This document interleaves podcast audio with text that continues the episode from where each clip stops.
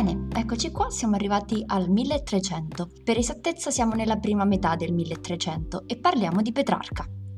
Di Petrarca e del canzoniere parleremo in separata sede. Qui facciamo un po' più contesto storico e vediamo le opere in prosa di Petrarca e l'Africa, ma che sarebbe il poema epico scritto da Petrarca.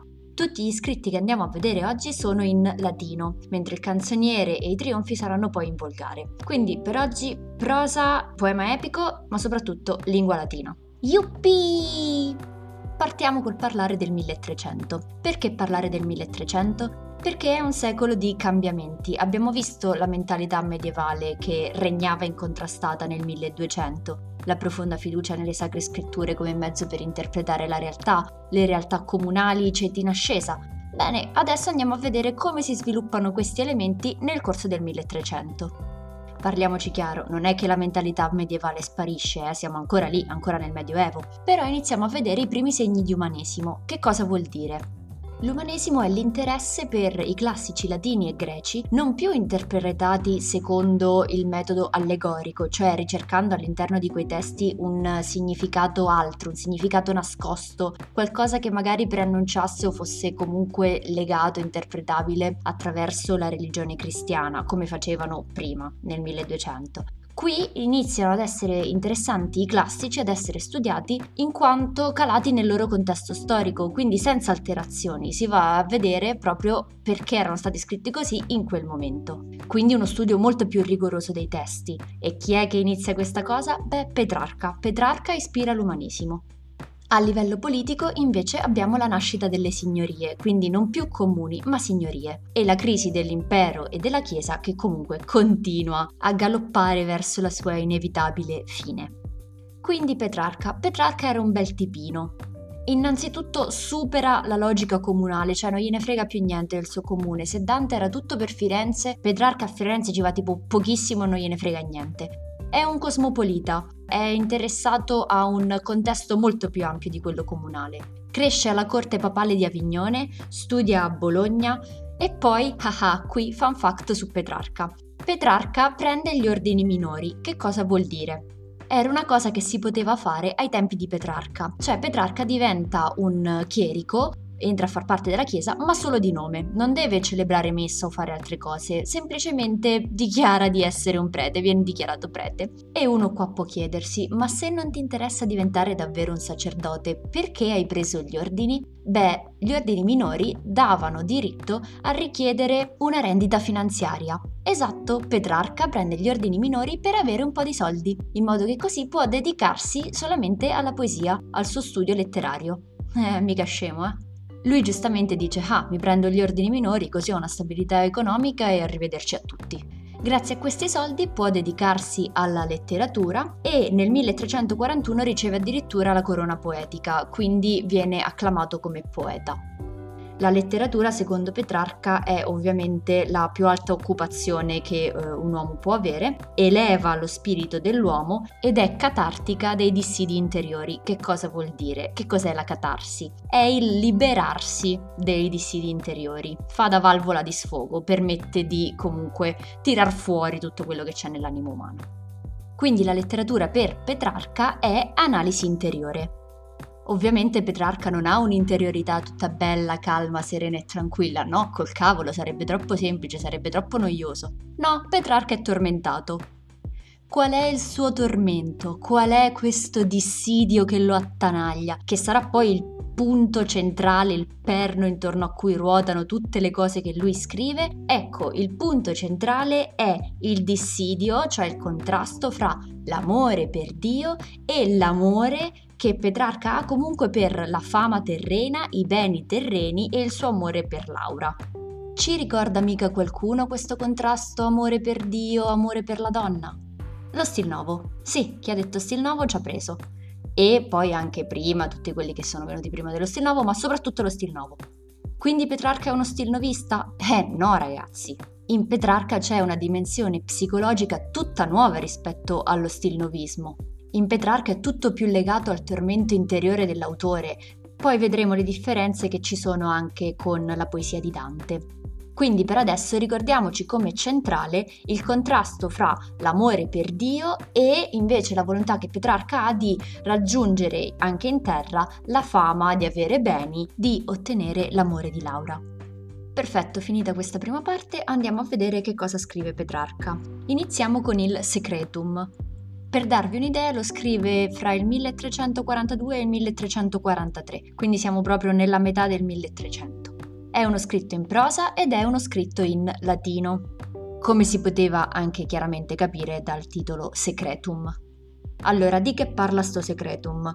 È un dialogo che Petrarca immagina di fare con Sant'Agostino. Ricordiamo un attimo la filosofia di Sant'Agostino, l'amore per Dio è uno slancio anche irrazionale, non mediato dalla ragione, ma è semplicemente un trasporto d'amore di che gli parla Petrarca, ma di un argomento leggero e spensierato, cioè dei suoi peccati.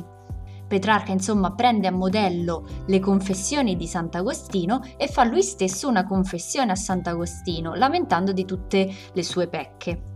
Qual è il peccato principale di Petrarca secondo lui? È l'accidia. Che cosa vuol dire accidia?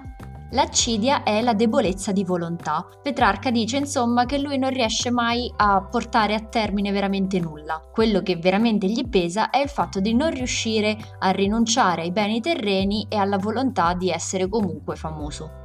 Famoso ovviamente per la sua poesia, per la sua letteratura. Non riesce quindi a distaccarsi dai beni terreni, che ricordiamo in latino nel Medioevo era detto questo distaccamento contemptus mundi. A questa mancata capacità di staccarsi dai beni terreni, haha ciliegina sulla torta, si aggiunge l'amore per Laura che gli impedisce di amare totalmente in modo incondizionato Dio. Quindi c'è un conflitto interiore di Petrarca. Questo conflitto viene confessato davanti a Sant'Agostino, ma presente a questo dialogo fra i due c'è anche la verità, la verità personificata che sta lì e sta zitta, non parla mai per tutto il dialogo, però c'è questa presenza della verità. Perché la verità non parla? Eh, perché in Petrarca non ci sono soluzioni. Questo conflitto interiore di Petrarca quindi non approda mai a una soluzione definitiva, non c'è un metodo reale di salvezza dell'anima. Petrarca rimane sempre e comunque tormentato, lo vedremo sempre in tutte le opere, lui è tormentato.